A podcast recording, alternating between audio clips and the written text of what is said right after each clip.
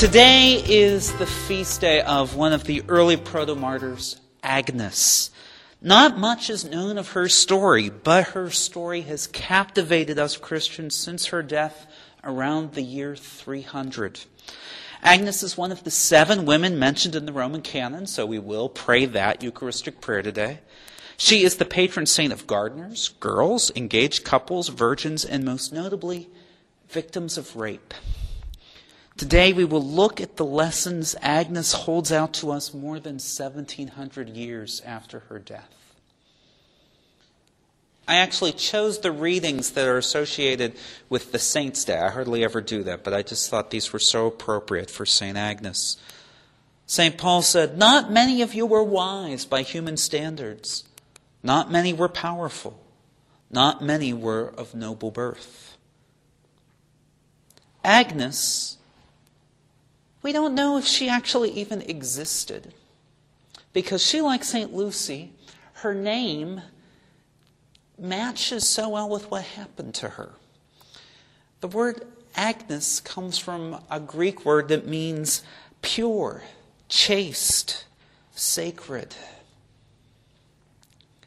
Not many people, not many Christians were of noble birth, but Agnes was. Therefore, she was highly sought for marriage by other Roman nobles. She was not powerful, but she had decided to dedicate herself to Christ and refused to marry any of these nobles. This was at the time of the most horrific of the Christian persecutions, the Diocletian persecution. And the various stories we have of Agnes are that she was apparently tortured, abused, humiliated, and or raped before she was killed. Agnes was wise, but not wise by human standards.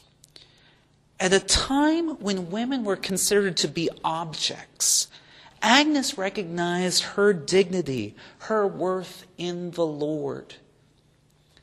Many of these seven women mentioned in our Roman canon are women who stood up in the Roman Empire and said, I am worth something.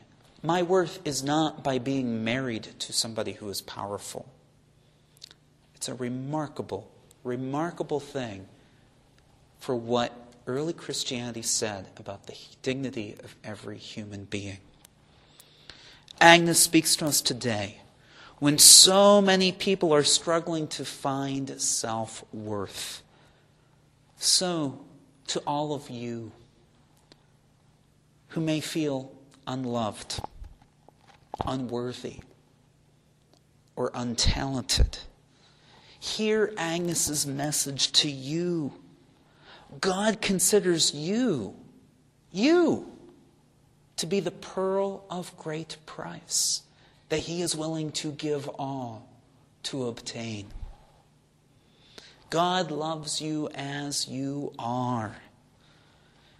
There is no need to buy certain material items. There is no need to drink alcohol or take mind altering drugs. There is no need to engage in physical relationships to obtain dignity. You are a child of God.